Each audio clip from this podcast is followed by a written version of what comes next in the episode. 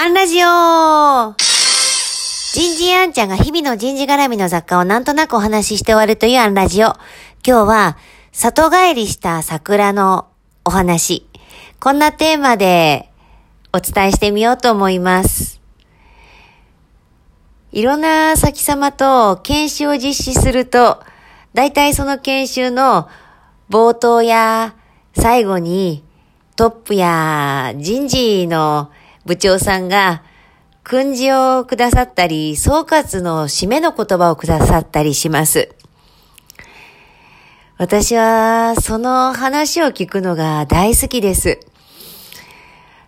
こう自分が今まで知り得なかった事例だったり、例え話だったり、考え方だったりを聞く機会になります。あるお会社さんでは、その会社の常務が好きだという写真家の土門健さんのお名前を聞いて、今までお恥ずかしながらその土門さんの写真を見たことがなかったんですね。早速帰りに本屋さんに寄って手に取って、ものすごい感銘を受けてとかね、なんかこうそんな出会いをたくさんくれたりもします。ある時、あるお会社のマネージャー研修の総括に、その会社の研修課長がこんな話をなさってくれました。日本の桜は二度死にかけた。一度目は明治維新の時。次は第二次世界大戦の時。最初の危機を救ったのは植木職人のソンヨモンさん。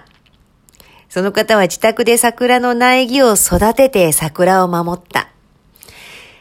二度目の時は、ワシントン DC からの里帰り桜。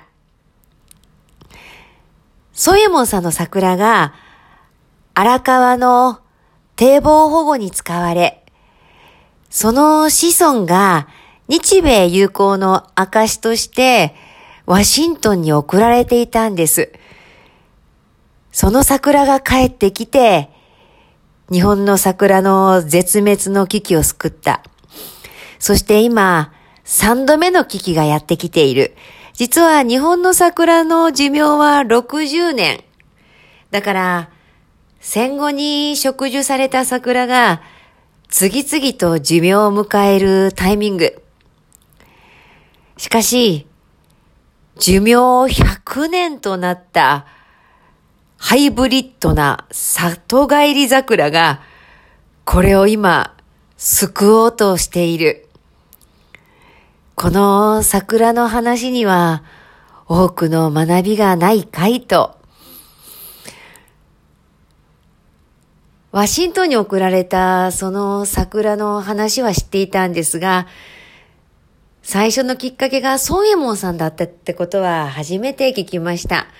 個人の力が組織の力になり、そして遠方との連携からまた新たな力が生み出されていく。